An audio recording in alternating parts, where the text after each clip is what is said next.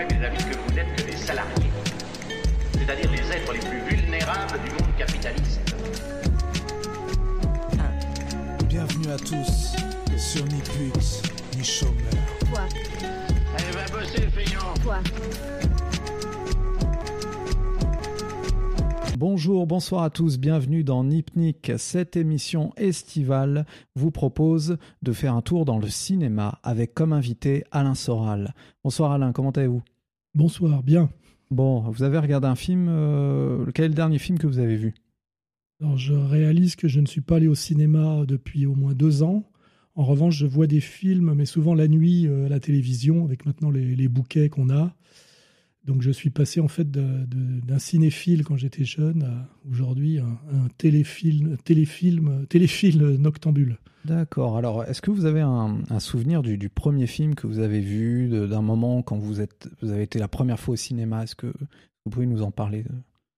Alors justement, si j'essaie de me souvenir de mes premiers souvenirs de cinéma, c'était dans une, je crois, dans une salle de cinéma à Meudon, qui était une vieille salle, qui était en fait une salle de théâtre transformée en salle de cinéma avec des, des sièges en velours rouge qui se rabattent. Et je me rappelle que c'était un spectacle euh, de l'après-midi avec euh, un film très long, euh, un entracte et, et une ouvreuse qui vendait des, Hmm. des crèmes glacées. Ça ressemble un peu à la, la dernière séance là de, Oui. de, de Eddie Mitchell. Mitchell. Et en fait, c'était, il y avait quelque chose, c'est un peu comme la messe. C'était le, le- le film était sans doute un péplum. hein. J'ai dû voir un péplum, euh, un truc sur le sur le- l'Empire romain. euh. Mais ce qui était intéressant, c'est qu'au-delà du film, il y avait euh, tout le décorum. Il y avait la salle de cinéma, la file d'attente, l'entracte, ce qui est important, l'ouvreuse avec les les, cor- les, la- les glaces. Mm. Et que c'était ce comment dirais-je ce spectacle complet, Mm. la totale, cette espèce de cérémonial qui Mm. m'avait euh, marqué plus que euh, je dirais presque plus que le film lui-même. On y allait en famille euh, à l'époque Oui, on y allait en famille, euh, oui, bien sûr, ou après entre camarades, quand on était un peu plus vieux. Avec et la copine, il faut euh, comprendre que c'était l'époque où il y avait qu'une chaîne de télé, voire trois chaînes seulement, très peu de films à la télévision, et où le cinéma, il y avait vraiment, quand un nouveau film sortait, on disait le dernier Delon ou le dernier Belmondo, c'était très important. Hein, Mm. Aujourd'hui, c'est on est noyé dans des multitudes de chaînes, dans un cinéma mondialisé avec une hégémonie américaine très forte, plus d'ailleurs de- le cinéma du monde. Aller au cinéma n'est plus, n'est plus un acte aussi, à mon avis, aussi intense euh, qu'à l'époque. C'était pas déjà américain à l'époque quand même le cinéma? Ouais, c'était américain, mais euh, euh, comment dire, euh, c'était quand même un, un rituel qui avait plus à voir, comme il y avait le dimanche, qui était le jour de repos parce que c'était le seul. Il y avait la messe du dimanche, il y avait les, les vêtements du dimanche. On s'habillait pas de la même façon le dimanche. C'était beaucoup plus un- c'était un cérémonial beaucoup plus marqué. Voilà. Aujourd'hui, c'est un acte de consommation assez normal. On, on dit tiens, j'ai deux heures à passer, je vais aller au cinéma. Hop. Mm. Euh, à l'époque, c'était, on prévoyait presque une semaine à l'avance ou un mois à l'avance d'aller au cinéma. C'était un rituel euh, beaucoup plus euh, sérieux d'une certaine manière. Et c'est, l'évolution est, est- est- est surtout là, parce que à la limite, je me souviens pas vraiment du film. Je me souviens de la salle, de l'ambiance, Mm. plutôt. Et aujourd'hui, quand vous y retournez au cinéma, ça vous procure Bah, pas la j'y vais même pas chose? parce que j'ai jamais le temps. J'ai jamais le temps. La dernière fois que je suis allé au cinéma, c'est plutôt pour voir un documentaire sur un, le, le- un, des, un des chefs de, de- de- de- du grand banditisme anglais. Je me rappelle plus du titre, mais en fait, euh, euh, euh, il y, a- il y a une réalité, c'est que ma vie, en fait, est plus intéressante que les films que je vois. Et donc, c'est une des raisons pour lesquelles j'ai pas envie d'aller au cinéma, c'est que je pense que les gens vont au cinéma pour pouvoir avoir un supplément de, de vie par rapport à une vie de salarié qui est assez monotone, sans doute, ou alors pour voir des femmes plus belles que leurs femmes, ou, enfin, ou des vies héroïques qu'ils n'ont pas. Moi, il se trouve que c'est peut-être prétentieux à dire, mais chaque- très souvent, quand je vais voir un film, je trouve le film moins intéressant que ma propre vie. Alors ça, Et, c'est- euh, et je me suis dit ça récemment parce que j'ai revu à la, la nuit, parce que je regarde des vieux films français des années 70, qui pour moi Mm. d'ailleurs sont pas des vieux films, parce que 70, Mm. c'est ma jeunesse. Et j'ai revu un film d'Yves Boisset qui s'appelle L'attentat sur l'assassinat de Ben Barka, qui est vraiment un excellent film politique Mm. sur le- l'espionnage, les réseaux, l'état profond, etc. Et je me suis dit, tiens, ça c'est un film qui m'aide à comprendre ma propre vie. Je Mm. me suis trouvé en phase, Mm. voilà. Et, et j'ai trouvé une résonance et le film m'a beaucoup intéressé parce que c'est sur les manipulations politiques, sur les renseignements généraux, sur les infiltrations Mm. des services, etc. Et là, euh, ça m'a passionné, voilà. Et je me suis dit, en plus, le film est incroyablement bien fait et bien meilleur que, que des films euh, actuels sur les mêmes sujets, Mm. et notamment que des films américains qui sont très mythos. Mm. Le film est ultra réaliste, donc j'incite les gens Mm. à voir ce très bon film d'Yves Boisset qui n'a pas fait que des grands films parce qu'il a fait il a un cinéma un peu gauchiste, mais euh, l'attentat d'Yves Boisset, c'est un excellent film sur euh, po- politique. Voilà. Alors comment vous expliquez, bon vous l'avez un peu dit, mais le, succès du 7e art, c'est-à-dire comment, euh, parce que c'est pas si vieux le cinéma, hein, ça date d'il y, a un peu, y a plus de 100 ans, même pas 100 ans aujourd'hui. Oui, au début c'est un, spectacle, au début c'est une activité foraine. Hein. Le cinéma est, une invention française, il faut le dire, une invention française qui a été reprise de façon plus efficace par les Américains, comme, très souvent. On est très doué pour inventer, pas très doué pour vendre hein. après. Euh, donc au début c'est un spectacle forain il y a deux étapes fondamentales, c'est avant le parlant et après le parlant, puisqu'avant le parlant, on est plus dans quelque chose qui ressemble à de l'art, hein, c'est-à-dire on a une musique qui accompagne un spectacle purement visuel.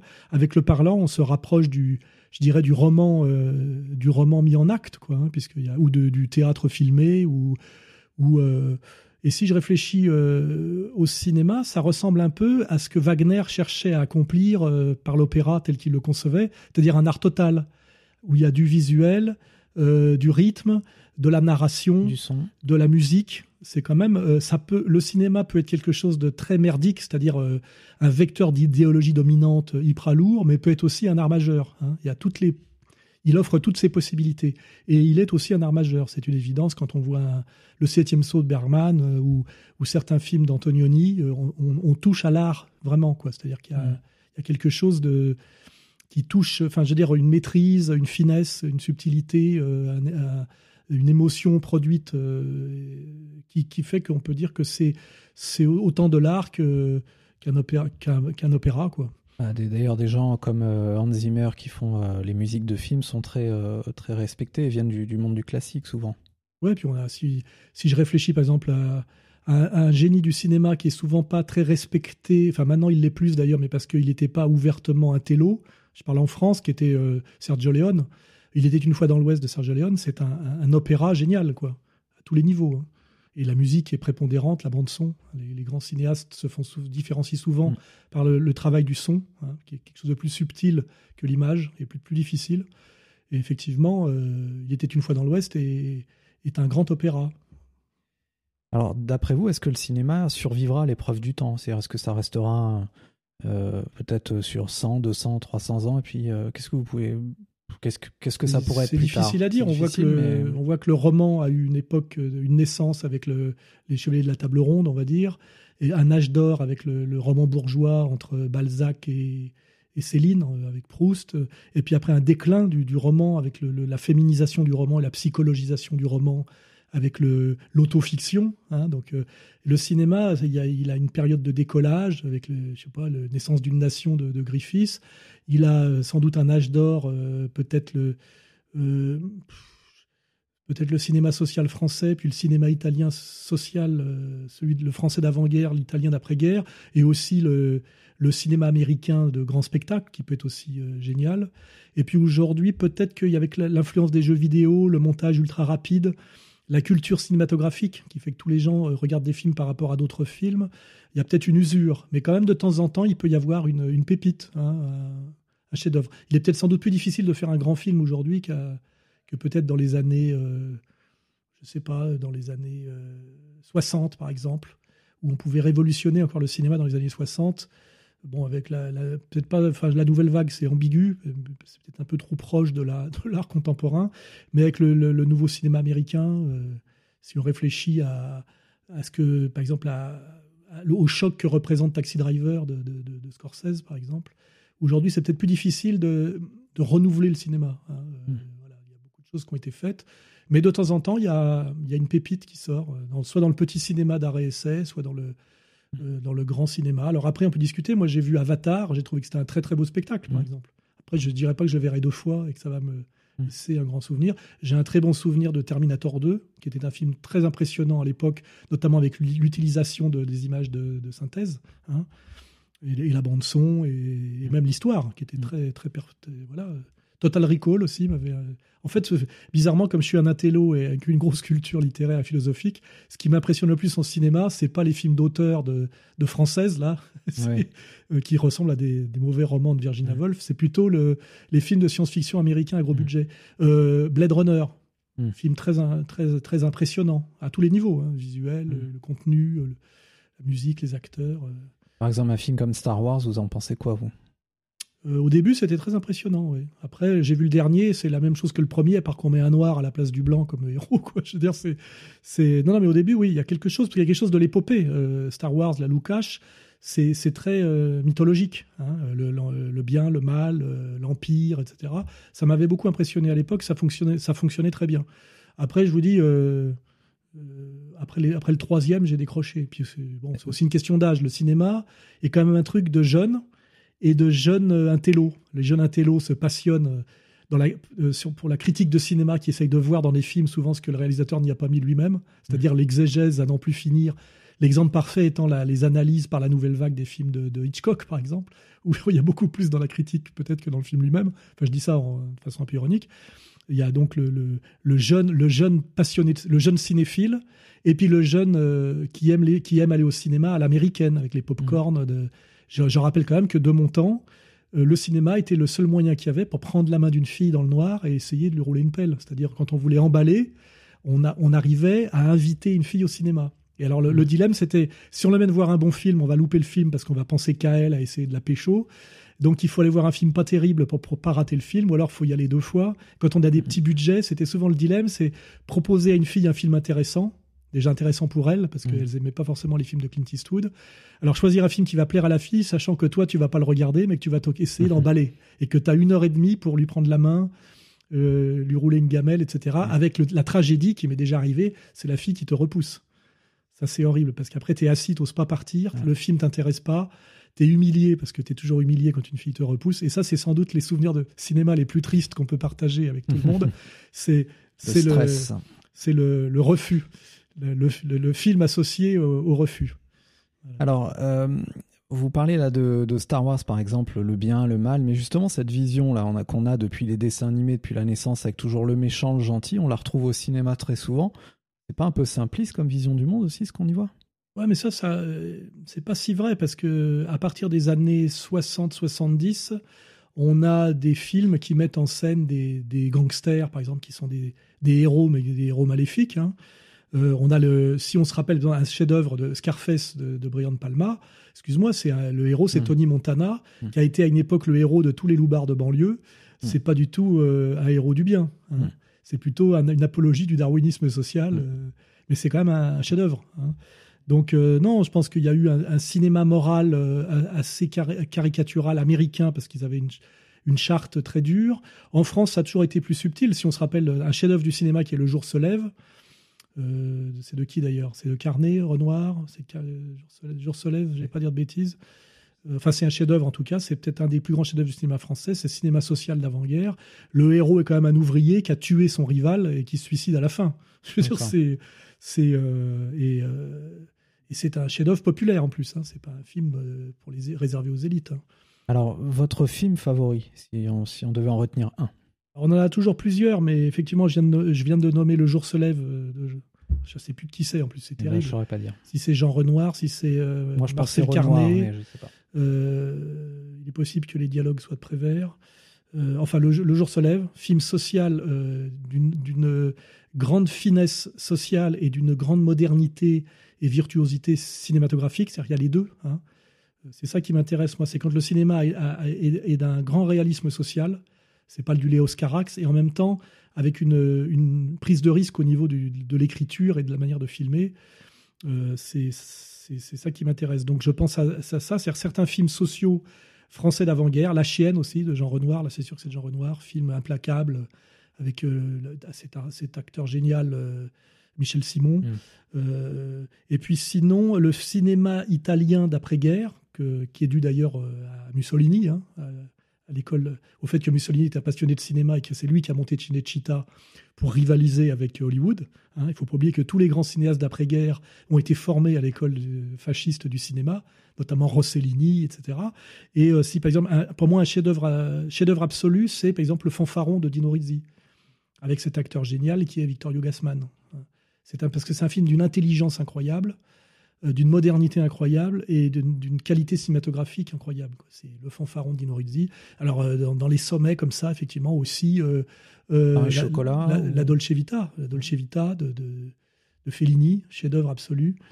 puis on voit parce que ça vieillit pas, quoi. On peut les revoir, ça fait rêver, ça fait, voyager, réfléchir, etc. on parlait des, chefs-d'œuvre là. Oui. Ouais, des films. un film favori. Donc là, on a des films français, films italiens. Hein, c'est les grands cinémas qu'on connaît, hein, parce qu'après, mhm.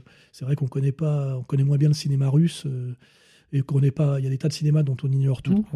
Et puis qui sont, qui sont va être plus difficile de, nommer. Mm de nommer un grand film espagnol. Quand on pense au cinéma espagnol, on pense au cinéma de. Euh, comment dirais-je euh,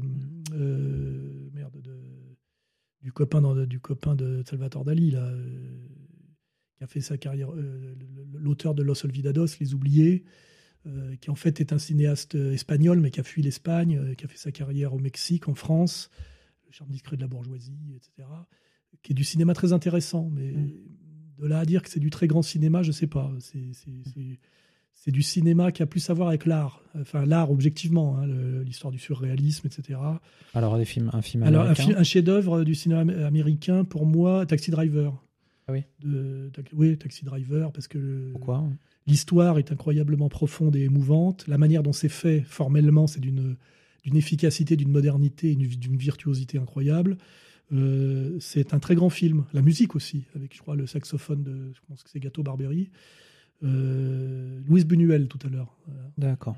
Grand cinéaste espagnol, on pense tout de suite à Louis Buñuel, mais, mais on pense pas au, cinéma populaire espagnol qui existe, parce qu'en fait, il a, il, est jamais, il a très peu sorti des frontières de, de l'Espagne. Sinon, on a un cinéma espagnol euh, des années 70. Hein, euh, Cria, je sais pas quoi, Cria Cuervos ou, ou Vivre vite, tu vois, des, Carlos Sora, etc., bon, qui mhm. sont des bons cinéastes, oui, mais, euh, faut faire des choix. Euh, sinon, euh, film américain, donc on disait Taxi Driver. Ouais, sinon un autre éventuellement. Qu'est-ce que qu'est-ce qui peut m'impressionner dans, dans, le film américain Peut-être les films de Sam Peckinpah dans l'efficacité, parce que les Américains sont forts pour l'efficacité, notamment dans les films de violence. Euh, euh, Getaway, hein, mhm. euh, Sam Peckinpah, des, des, films comme ça qui ont porté le niveau de réalisme mhm. dans la violence à un très haut niveau. Ce qui est important parce qu'avant la violence était très chorégraphiée dans les films, ce qui n'était pas forcément plus mal parce que ça évitait de, de, valoriser la violence, la violence dans le réel. Mais à un moment donné, bon, tout s'use, quoi. C'est-à-dire de voir les fausses bagarres. Mhm. Et quand on voit les films comme Getaway où le type tire à travers les murs, et c'est vrai qu'avec un gros calibre, si tu tires à travers une cloison, tu tues le type à travers la porte ou à travers la cloison, mm. alors que dans les westerns, il se cache derrière des mm. Planches, en carton mou. Euh, euh, ouais, ouais, ça me pas, très efficace. Il n'y a pas un biopic euh, qui vous plaît sur l'histoire de, de quelqu'un qui a été d'une personnalité réelle qui a été tournée au cinéma J'aime pas. En général, je préfère dix fois les documentaires. par exemple, sur Mohamed Ali, Where We Working c'est un chef-d'œuvre. Alors que imaginer Mohamed Ali joué par un acteur, pour moi, c'est j'ai horreur de ça. J'aime bien les, documentaires, j'aime pas les, les, je sais pas comment on dit, les biopics. Ouais, voilà. Et les films d'arts martiaux comme Bruce Lee, euh, même Jean-Claude Van Damme. Non, je pensais à un film euh, très important pour moi dans les cinémas français. Bon, il y a les films d'Audiard, enfin dialogués par Audiard, qui sont très très importants dans la, culture française, avec ce génie célinien du réalisme et de l'ironie il y a vraiment des chefs-d'œuvre. Euh, c'est évident. Bon, les Tontons Flingueurs sont devenus un, classique, mais n'oubliez pas, oubliez, pas qu'au départ, c'est un petit film de série B et que celui qui, euh, les, critiques les plus dures qu'on peut lire sur Audiard viennent de comme par hasard euh, le, roi du cinéma français de Bobo là, Truffaut. Truffaut détestait Audiard, alors que hmm. sur la durée, ce qui vieillit le mieux, c'est plutôt Audiard quoi. bon, en fait, il y a la place pour les deux, mais et c'est vrai qu'il y a des c'est délicieux de voir les films des années 50-60 dialogués par Audiard, films français, avec des, seconds rôles, euh, mm. souvent des films euh, fins, sociaux, drôles. Euh, et, sinon, justement, un cinéaste très important dont on ne parle pas assez, même si maintenant, d'ailleurs, il est devenu un peu mythique, mais il ne l'était pas il y a 20 ans quand j'essayais de le faire découvrir, c'est Joël Seria, Les Galettes de Pont-Aven, par exemple. C'est vraiment un chef-d'œuvre. Mm. Et ça, c'est les années 70, hein, mm. milieu des années 70. Il faut. et là, c'est Pareil, c'est du grand cinéma français populaire, euh, fait avec, euh, on va dire, des bouts de ficelle. Quoi. Et c'est du, du grand cinéma, c'est sûr. Donc les, films d'arts martiaux, j'y reviens, il euh, n'y a pas de raison pour laquelle ça vous plaît pas Non, ça me passionne pas spécialement. Je préfère voir des vrais combats de boxe, revoir des combats mythiques, Ernst Sagler, Leonard Ernst, Roberto Duran, que voir des films d'arts martiaux qui ont un côté euh, répétitif euh, et chiant. Et, et si on regarde les films de Bruce Lee, c'était très nouveau à l'époque et très impressionnant. Ça a très très mal vieilli. hein. C'est un peu ridicule. hein. Euh, Bon, le dernier est pas mal, je crois. Oui. Celui qui se passe à Rome, là. Ah, Je crois que c'est Ouais. son dernier. ouais. Mais franchement, c'est même lui. C'est un petit bonhomme qui pousse des cris euh, en faisant des, des, ch- des chassés croisés sautés. Là, c'est un peu. c'est- C'est euh, bon, c'est une époque. C'était vrai que c'était nouveau. euh, et puis après, non, Ja- à la limite, Jackie Chan, c'est meilleur hein, en cinéma pur. Et sinon aussi, dans le genre de cinéma asiatique, les films de John Woo. Il y a une Mm. époque où on a, on a découvert les films de John Woo dans les années 80. euh, une balle dans la tête. euh, et toute la série des John Woo avant qu'ils partent à Hollywood, là, Mm. du cinéma hongkongais, avec notamment les pré-génériques, qui sont en général des scènes tournées en, en temps réel et en plan séquence, Mm. de bagarres dans des, dans des cuisines de restaurants. Mm. Euh, je sais pas si tu connais les films de John Woo. ouais, ouais, ouais. C'est fabuleux. Et là, ça, c'était, c'est le, à un moment donné, le cinéma, euh, ce cinéma-là asiatique de John Woo a donné une claque aux Américains. Et d'ailleurs, C'est euh, on peut- l'ont embauché. après. Et tu sais qui a fait venir John Woo aux États-Unis? Non. Jean-Claude Van Damme. Comme quoi, il est, il est pas si con, tu vois. C'est lui qui a Ah ouais. dit qu'il a, qu'il a des- qu'il a fait venir, tu vois. Et Bah, euh, C'était une bonne chose avec le recul. hein. non, non, mais n'empêche que il a, il- de temps en temps, il est, il est, il est pas si bête parce que John Woo, effectivement, a apporté un plus dans le réalisme, la, la maîtrise de la violence euh, euh, par rapport justement à Sempe Kimpa ou des gens comme ça. Et il faut voir euh, à toute, je sais pas le nom des, à toute épreuve, une balle dans la tête, à toute épreuve, je sais plus. euh, il y a au moins trois films Mm. de John Woo de sa période pré-hollywoodienne là, Mm. qui sont des films absolument à voir, si justement pour voir autre chose que du cinéma français, italien ou américain et avec quelque chose de différent. Quoi. Voilà. Est-ce que vous avez un nanar favori Je pense au film d'Aldo Macion, film de, de- même Francis Perrin, enfin des gens comme ça. Ah, là, c'est un peu du, c'est un peu du snobisme parce que non, à ce moment-là, j'aime bien les films de John Waters, hein, Polyester, euh, des- ou les films de, de Russ Meyer, hein, euh, les- la série des Vixens. Ça, c'est bien. C'est Donc les films français, non, euh, nanar euh, du jeudi Ah, on, peut, soir. à on peut dire que c'est rigolo, Sam. Peckinpah, les- euh, qu'est-ce que je raconte, Sam Peckinpah, Non, Max Pécasse. ouais. Ouais. Au niveau sonorité, ça peut se ressembler. Ça peut être rigolo, euh, se Ouais. boire frais et se détendre à Saint- Saint-Tropez, je sais pas quoi, de salope à Saint-Tropez. Mais c'est des trucs qu'on regarde à plusieurs avec des chips pour vanner. Mais c'est pas. C'est un peu ça aussi le cinéma, c'est une culture populaire aussi. Ouais, mais à ce moment-là, on peut, on, on peut se faire plaisir de la même façon en voyant effectivement les Tontons Flingueurs Mm. ou les Galettes de Pont-Aven, qui sont quand même des films euh, euh, drôles, euh, mais d'un niveau de cinéma quand même supérieur. Mais sinon, non, il y a les films avec les films de Pleure pas la bouche pleine, Les Ah. Ouais. les films de quoi, Pascal Thomas, non Qui sont des très bons films des années 70 avec Bernard Ménez, acteur quand même, euh, oui, Bernard Ménez, ouais. acteur oublié, mais, Oui, qui mais dans le Dracula dans je ne sais pas. Ouais, mais à film. l'époque, là, euh, Ouais. euh, Les Osos, Pleure pas la bouche Mm. pleine, etc., c'est des grands films. C'est c'est des grands films français des années 70. Les films de Coluche après, non, avec Louis Rego. etc., Moi, je trouve non pas bons. Je trouve Coluche mauvais en cinéma Ah oui parce qu'il il joue euh, au au cinéma comme sur les planches. Et le seul film où il est pas mauvais, c'est euh, le film avec ma sœur d'ailleurs, là, euh, Ciao Pantin, parce qu'il Oui. joue pas Coluche. Il joue un rôle triste, euh, sans Mm. gag. Oui. Mais sinon, je trouve qu'il apporte rien du tout au cinéma, franchement. hein. Euh, Mm. Je le trouve même mauvais acteur. hein. On dirait Coluche dans un film. Euh, c'est pas, c'est pas bon. Et franchement, non. Euh, bah, alors vous, euh, vous qui avez euh, côtoyé le cinéma en étant euh, réalisateur, je le rappelle. euh, à Oui, nos ré- chers réalisateur de auditeurs, courts métrages et de longs métrages. Voilà. J'ai ma carte. Ouais, vous avez, vous avez je sais de quoi je parle. Parce qu'il- Donc justement, euh, vous qui avez dirigé des, des acteurs, euh, est-ce que ce métier est difficile? Le que Vous métier- pouvez en dire de Alors métier le métier, d'acteur? le métier d'acteur est sans doute pas très difficile puisque euh, le constat objectif et sociologique, c'est que pratiquement tous les fils d'acteurs arrivent à être acteurs. Donc si c'était difficile, les fils de champions de boxe sont pas champions de boxe, hein, les, les fils de grands écrivains sont pas écrivains, tous les fils d'acteurs arrivent à être acteurs, et à part Anthony Delon et, et, et je sais pas qui, les fils d'acteurs qui arrivent pas à être aussi bons que leur père sont très rares en fait. C'est-à-dire qu'on se rend compte que les, les Mongoliens arrivent à bien jouer, les enfants jouent bien, les animaux jouent bien. En fait, on se rend compte que pratiquement tout le monde arrive à bien jouer au cinéma. Et ce qui fait la différence, finalement, c'est soit d'avoir une vraie, une vraie, une gueule qui accroche bien la lumière, parce qu'en plus on est beau au cinéma souvent plus que dans la réalité. hein. Il y a vraiment une, des gens qui sont cinégéniques. C'est Mhm. assez étrange d'ailleurs. hein. Euh, je sais d'ailleurs euh, les critères qu'il faut. euh, Ah ça oui sera un autre sujet, mais j'ai réfléchi et j'ai vu ce qui rendait beau au Bah. C'est-à-dire Un visage plat. Il faut un visage plat. C'est le contraire d'un visage en lame de couteau. Il faut avoir un visage large et plat, que ce soit pour un homme et pour une femme, et une bonne peau pour une femme, et ça accroche bien la lumière.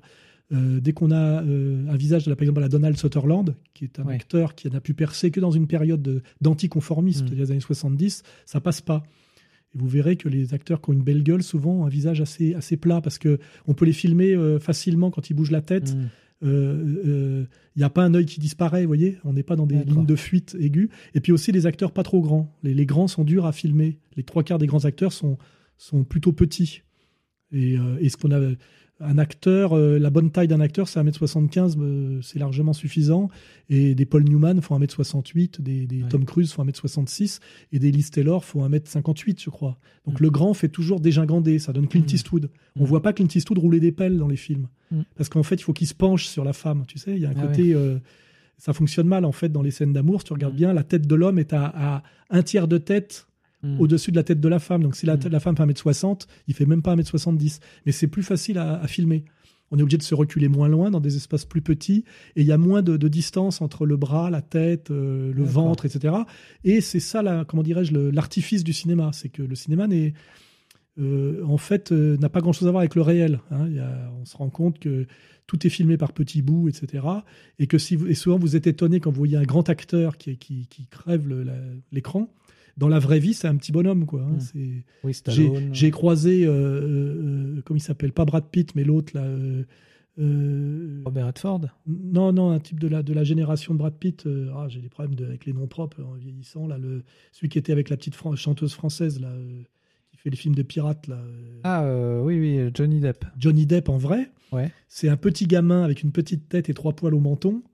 Il est insignifiant. Ah Mais par contre, bon, à l'écran, euh, il, a, il a- il est D'accord. très régulier, il a quelque chose. Enfin, Mhm. il arrive même à faire un film de, où il fait un, un gangster anglais très crédible. Très crédible.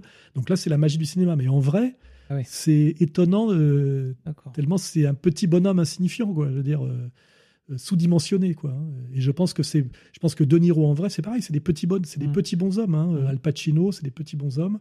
Et peut-être que à croiser dans une station-service, euh, ça impressionne pas du tout. Moi, je me rappelle, j'ai croisé pas mal d'acteurs comme ça. Richard Berry, c'est un avorton. Euh, Ah oui. Bernard Giraudot, c'était un, un- un- un petit gay. Euh, c'était pas parce que moi, je sortais à l'époque et, je- Ah oui. Mhm. et même euh, euh, Depardieu, il, était il est très massif, très présent même. massif, mais il Mhm. faisait qu'un mètre 82. C'est pas c'est pas un Mhm. grand type, tu vois. On. Le cinéma surdimensionne les, les gens en fait, les, les, les magnifie. Euh, bon, bah, c'est comme ça, hein, c'est la règle. hein. Euh, Alors, est-ce que euh, vous avez un acteur favori? Eh ben, j'ai des acteurs effectivement qui me qui m'impressionnent. Euh, en, en, ciné, c'est toujours pareil, cinéma américain, cinéma français, cinéma italien. On va en dire. gros, euh, oui, parce que c'est les trois cinémas qui, qui rayonnent notamment pour nous. Hein. Pas français déjà, par exemple. français, j'adore Jean-Pierre Mariel. C'est un, un acteur que j'aime beaucoup et qui a été le grand, qui était le grand acteur de Joël Serias, qui a dû lui a coûté cher quelque part parce qu'il a eu du mal à faire autre chose, mais qui était un acteur euh, génial, qui est un peu le Victorio Gassman français, quoi, hein, et euh, qui est peut-être sous-coté un peu. hein, que je préfère beaucoup à Noiret et Rochefort, franchement, euh, beaucoup. Je trouve une dimension supérieure, quoi. hein. Peut-être parce qu'il est un peu plus populaire, un peu moins bourgeois. ouais. Il a une voix, il a une présence, il a à côté quelque chose en même temps de viril et quelque chose de ridicule. Il a le même, euh, la même ambivalence et ambiguïté que Victorio Gassman, qui est un peu plus beau, mais Victorio Gassman, c'est pareil, très grand acteur, Victorio Gassman, qui est à la fois beau et ridicule, euh, viril et grotesque, et qui s'est passé d'un registre à l'autre euh, très vite. Et c'est vraiment euh, le, le grand acteur italien pour moi, Victorio Gassman. quand il est dans un film, tout de suite, ça prend une dimension. bah, le fanfaron, notamment. Mhm. Il y a un, un acteur américain aussi? Bah, sans doute Marlon Brando. Ah oui Ouais, quand même. D'abord, c'est un mec incroyablement beau. Il est tout euh, petit, lui, encore plus. Non, il est pas si petit que ça. Il est large. Ah Il est large. Non, enfin, il doit faire 75 peut-être, mais c'est un, il, est, il a un dos. Ça, c'est très important. C'est, il a une gueule, une gueule de chef indien, une gueule de statue, euh, euh, un visage plat comme ça, euh, comme je Mm. disais tout à l'heure, avec des épaules et un dos, ce qui est fondamental. Ils peuvent jouer de dos et est impressionnant de dos. Euh, c'est, il est même impressionnant dans le noir, dans, dans, dans la scène finale de d'Apocalypse Now. Mm. C'est quand même le grand acteur euh, absolu, quoi, Marlon Brando. Pourtant, Ouais, il n'a pas une voix, il a pas une voix géniale. Si on écoute bien sa voix jeune, il a un peu une voix de, de canard, mais euh, il a une présence. euh, Il y a un film qui vous a convaincu pour dire que c'est lui, euh, le, me- votre meilleur acteur? À chaque fois qu'il est dans un film, que ce soit sur les quais, un tramway nommé Désir, jusqu'à Apocalypse Now, en passant par, par ce chef-d'œuvre aussi, le dernier tango à Paris. Je veux dire, il est, euh, il il est époustouflant. Et, euh, c'est voilà, bon, c'est un, très, voilà, c'est- c'est un grand acteur. De toute façon, c'est une évidence que Marlon Brando est un grand acteur. Quoi. Et un Euh. De Niro, vous, non, vous, ça vous. De Niro aussi, mais parce que très bien utilisé par Scorsese, mais il peut pas jouer de dos comme Marlon Brando. C'est un, c'est un tout petit bonhomme, hein, De Niro. Mm. Il, a, il a une gueule. C'est comme Al Pacino. Mm. Il a, enfin, Al Pacino avait une gueule parce qu'avec la chirurgie esthétique, il, maintenant il a les yeux exorbités, on dirait un poisson mort. Il est plus capable de jouer quoi que ce soit. Mais, mais dans Carlitos Way, hein, l'impasse, il est très très crédible en, en bandit euh, qui sort de prison, euh, bandit latino là. Il est ultra crédible, par exemple, Aussi- au- aussi crédible que, que De Niro dans, dans ses films. euh, je sais pas, la- le port de l'angoisse ou des trucs Mm. comme ça, où c'est des types qui sont capables d'être effrayants, angoissants, alors que c'est des petits bons hommes, donc c'est des grands acteurs. quoi. Alors là, vous me citez quand même des, des acteurs qui sont soit morts, euh, soit en fin de carrière. Est-ce qu'il n'y en a pas euh, des nouveaux ou un nouveau qui vraiment vous dit Bah, je l'ai plus au cinéma, moi. et- bah, il y a bien des Bah, films que vous euh, voyez quand même. Si, il y a, bon, euh, dans les grands acteurs aussi, j'ai pas cité Clint Eastwood. C'est sûr que dans la Bah, lui. trilogie des, Il y a 93 ans, non? Ouais, non, mais dans la trilogie des films de, de, de- de- comment dirais-je, de spaghetti, des western Ouais. spaghetti, Ouais. il est génial, c'est sûr. C'est un. Même ses derniers films, non sont, Ouais, sont il, bons. il hein. est bon comme réalisateur. en Torino, plus. etc. Ouais, ouais, il est bien, il est, il est très très bon. Euh, sinon, dans les, si, euh, je reconnais que Brad Pitt, quand on voit dans euh, le film de Richie, là, de, de Snatch, c'est ça? Oui, Snatch. Il est très très bon en boxeur, Oui, gitan- oui. boxeur à main Même gitan. Fight Club aussi, non? Dans Fight Club, non, non, c'était un bon. Il est bon, il est bon. Et puis même dans 3, je crois, hein, il Oui. est très bon. Non, non, faut reconnaître, c'est un, bon. Il a quelque chose. Un acteur que j'aime beaucoup, si j'en parlais avec mon ex-femme récemment, qui est, qui est sous-coté, c'est le type qui joue dans Mon nom et personne, qui joue Trinita, Terence Hill. Oui, qui est d'ailleurs son acolyte est décédé il y a peu. Ouais, il ouais. peu. C'était pas rien, Terence Hill. hein. Oui, mais il a fait que des. il aurait pu faire James Bond hein, s'il avait été en anglais. euh, oui. Bah, vu la tête du James Bond euh, actuel, oui, il aurait pu largement. Ouais, hein. Non, enfin, j'aime bien le James Bond actuel. Il se fait penser à Poutine. Il est fait plus russe qu'anglais. Et puis, c'est- il bouge bien. Il, a, il, a, il est beaucoup moins nul que Timothy Dalton ou, ou Brosnan, qui étaient des, des- des petits James Bond. On va Et pas un film comme mais- Rocky, vous, ça vous a pas plu, vous qui aimez la boxe euh, Le Rocky 1, j'ai bien aimé. C'est simple. C'est simple. Il, avait, il avait fait un film d'abord qui s'appelait La Taverne de l'Enfer, Ouais. pour les connaisseurs, qui était aussi sur la boxe et qui était vachement bien. Euh. Et non, non, respect pour Stallone parce qu'il a quand même. euh, Il a produit tout seul ce il film. a fait et Rambo 1 et, euh, Rocky. et, et Rocky. Donc il a inventé deux personnages euh, de la mythologie Mm. contemporaine américaine. Bon, c'est un peu du cinéma de, de, de, de- de- comment dirais-je de routier. Hein. c'est pas fin fin, mais euh, je respecte. Ouais, ouais, je respecte. Par contre, en termes de boxe, ça vaut rien. hein. C'est pas de la boxe, c'est autre chose. Tiens, j'en profite pour vous demander d'autres films qui plaisent à, à la jeunesse qui nous écoute. Je pense des films de les premiers films de Benoît Pelvorde, euh, comme. Oui, euh, oui, c'est arrivé près de chez vous. c'est- il est acteur dans le film. Il est, Oui, voilà. Le type qui a fait le film s'est suicidé depuis. Hein. Oui. Faut pas oublier. hein. Et Paul Vard a fait une carrière euh, finalement assez merdique. Alors petite histoire, quand je voulais chercher un acteur pour jouer mon film euh, euh, Confession d'un dragueur, j'ai rencontré Paul Vard qui Ah était oui. intéressé par le film. Et, et j'étais un peu con à l'époque, c'est que je voulais que, comme je voyais un héros maghrébin, je voulais qu'au lieu de lui donner le film et qu'il le, le mette à sa sauce, ça m'aurait aidé en, termes- en termes de carrière. J'ai voulu qu'il se mette dans le rôle, c'est-à-dire qu'il devienne un maghrébin brun. Ah oui. Et ça, il n'a pas pu accepter, c'était de ma faute. Mais lui, par contre, avait, euh, s'était intéressé au scénario. Et j'aurais aurait dû être plus stratège, parce qu'il aurait sans, doute- ça aurait dû sans doute fait un carton, comme quand Yann Moix a fait le, Oui. le film où il lui a laissé prendre, ouais, où il lui a laissé prendre le, le- Claude le- François. Claude. J'aurais dû faire la même chose. Et... Il a très bien, très bien joué. Oui, oui, oui. C'est le seul succès de Yann Moix. hein. Mm. Et Maintenant, il est obligé de tapiner pour Bernard-Henri Lévy pour survivre. Euh, voilà. Mais, mais donc, j'ai, à l'époque, j'ai rencontré Paul Vord et effectivement, quand il faisait euh, Monsieur Manhattan aussi et tout ça, c'est un grand acteur euh, belge. C'est un grand acteur belge. Mais malheureusement, il a une carrière assez merdique à cause de, de, de la séfaradisation, on va dire, du cinéma français. hein. Ça, ça c'est pas conciliable. hein. Du temps d'Audiard, etc. on- il aurait sans doute eu des rôles, quoi. Mais on est dans une période assez triste du cinéma français. hein. Euh, vous avez été réalisateur, donc en quoi consiste réellement ce métier? Parce qu'à chaque fois on lui dit quelqu'un réalise, on l'imagine avec ses caméras euh, sur le plateau, mais euh, voilà, rien de plus. Déjà, est-ce qu'on est auteur-réalisateur ou juste réalisateur? Euh, Auteur-réalisateur, c'est c'est un sacré boulot.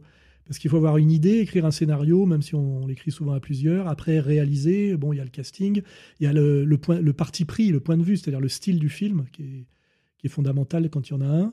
Et puis après, c'est un très gros travail au- en- en- quantitativement. hein. c'est-à-dire que c'est euh, euh, des mois et des mois, pour pas dire plusieurs années de travail, euh, notamment au moment de la préparation, puis du tournage, puis du montage.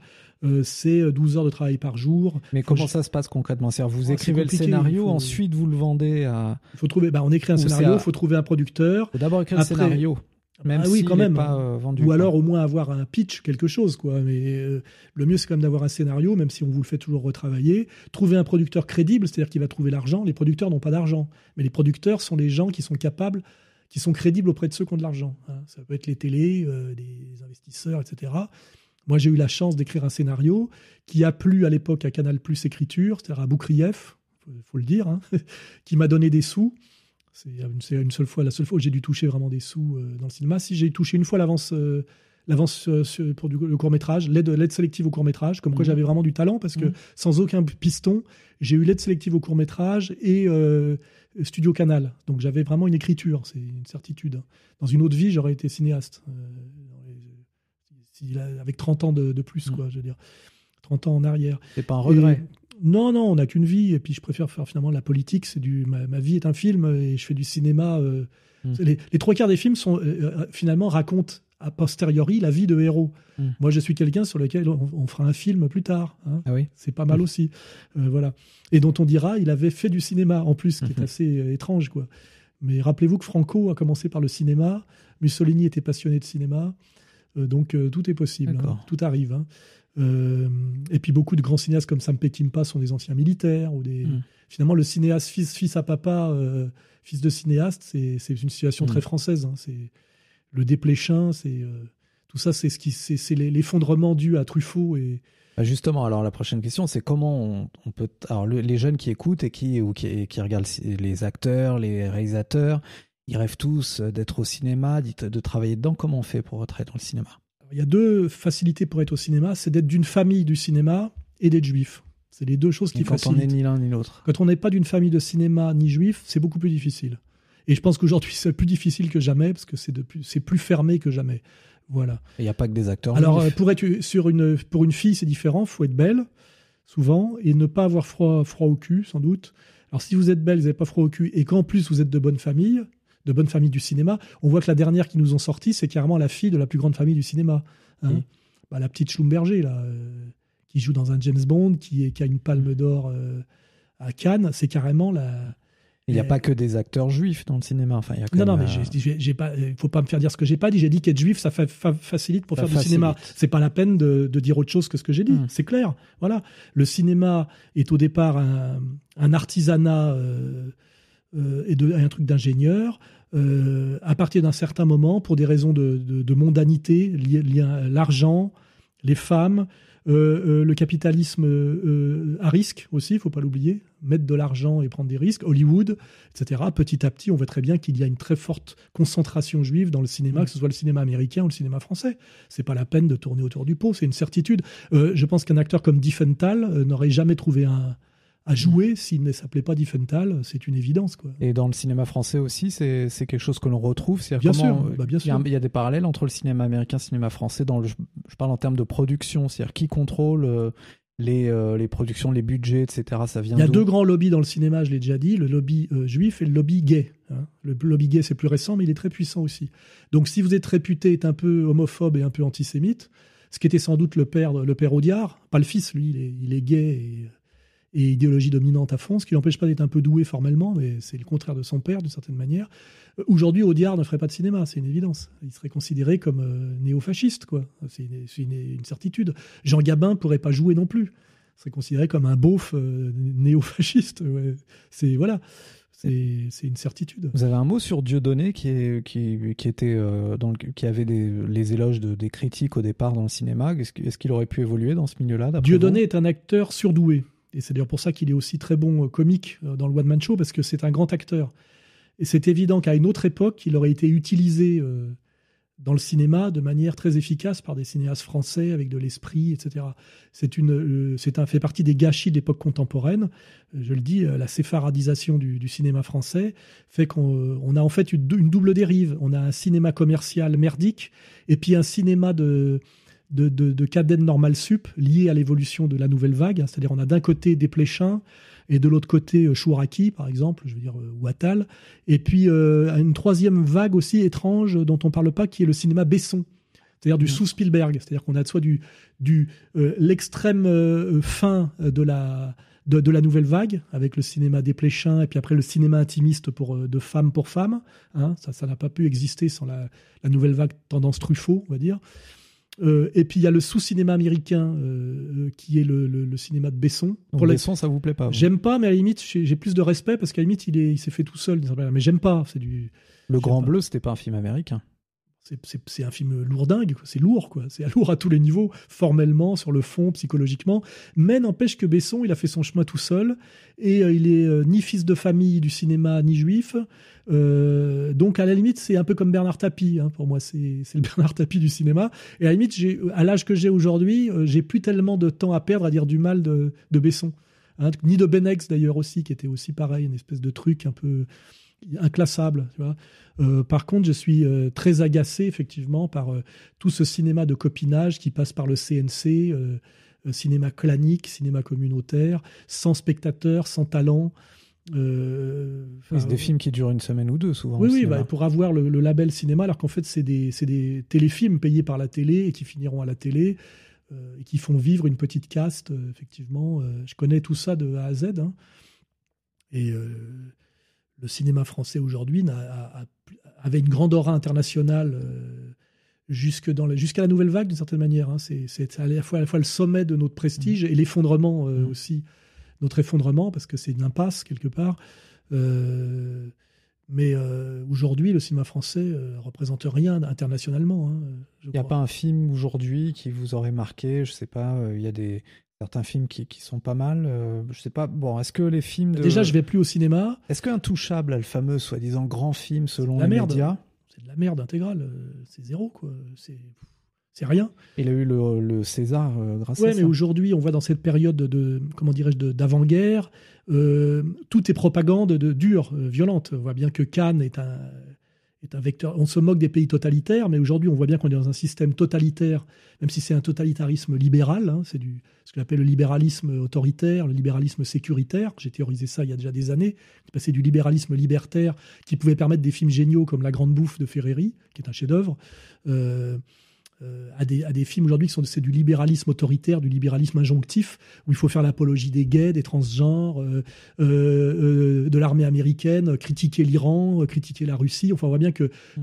aujourd'hui, on peut deviner pratiquement les palmes de Cannes en fonction de la situation géopolitique. Hein.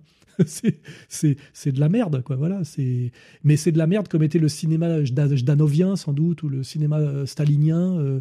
mais à part qu'aujourd'hui, on n'a on n'a pas le recul et pas le courage de dire qu'on fait exactement euh, la même merde que faisait que faisait que produisaient les, régimes totalitaires dans les années 50 60 bah, on nous dit en France que Joe Star c'est un grand acteur que Omar Sy aussi c'est un grand ah, acteur. Omar Sy à limite tant mieux pour lui hein, j'ai rien j'ai pas de Joe Star j'ai la dent beaucoup plus dure parce que c'est c'est je veux même pas en parler parce que ça j'ai des gens qui, qui là qui me disent euh, des infos qui sont des gens qui sont en prison qui témoignent sur euh, sur le rôle qu'a joué Joe Star dans le fait qu'il se retrouve en prison.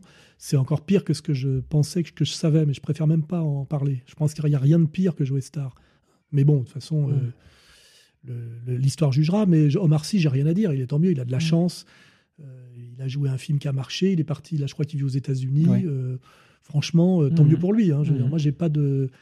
Et quand on voit que, par exemple, Louis de Funès n'a jamais eu de César, oui, mais parce que les Césars, il y a toujours ce côté que la France, euh, la France fonctionne sur un prestige qui vient d'abord de la littérature et de ce qu'on appelle l'esprit français.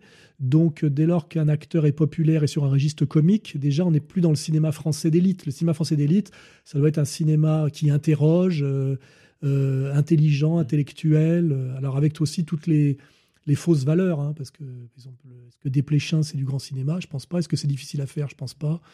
Euh, c'est plus oui, c'est plus difficile de, réussir les tontons flingueurs que comment je me suis disputé. Mais ça, c'est une question de temps. Avec le temps, euh, tout est remis à sa place. Hein. Faut oublier que le, critère moral fondamental, c'est le, temps, la durée. Avec le recul du temps, aujourd'hui, personne n'oserait contester le génie cinématographique de d'Audiard dans les dialogues, de, de, grands réalisateurs comme Duvivier, qui a pu être qui, se faisait insulter par, euh, par Truffaut.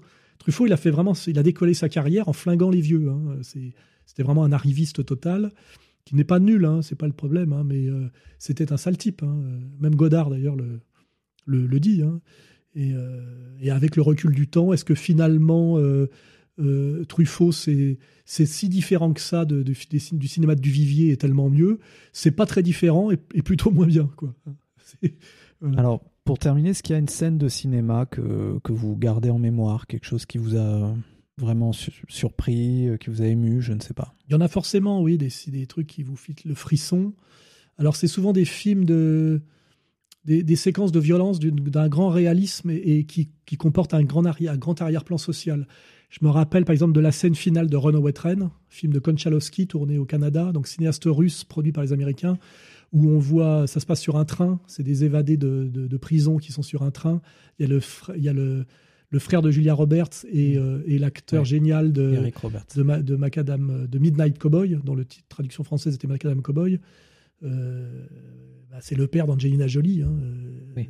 Ouais. euh, c'est la scène finale de Runaway Train. euh, pour quelqu'un qui connaît la vie, hein, je veux dire, hein, euh, c'est d'une puissance euh, tragique.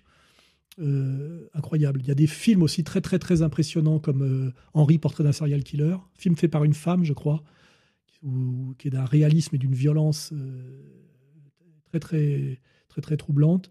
Euh, Qu'est-ce que il y a la, scène la scène héro- enfin emblématique et héroïque de, Taxi Driver quand quand De Niro décide d'aller libérer la, la pute parce qu'en fait il n'a pas pu assassiner le président le candidat à la présidence qui est en plus un, un- un quiproquo euh, Mm. l'héroïsme par hasard quoi. Le, le film est d'une perversité d'une subtilité incroyable. Mais la manière dont est filmée la scène euh, qui commence par le, le flingage d'Harvey Kettel là, Ouais. et pour finir par le, son suicide raté parce qu'il a plus de balles c'est euh, époustouflant de, de, de- de puissance quoi hein, et Vous n'avez pas parlé de Voyage au bout de l'enfer, je sais pas si c'est un film que vous oui c'est Chimino a été décevant après mais Voyage au bout de l'enfer oui c'est un grand grand film. Très bien, bah écoutez, monsieur Alain Soral, merci beaucoup pour, euh, pour ces propos intéressants. Voilà, je vous dis à tous euh, bonne soirée et surtout n'oubliez pas de commenter cette émission avec le hashtag NipNick sur Twitter et Instagram. À très bientôt.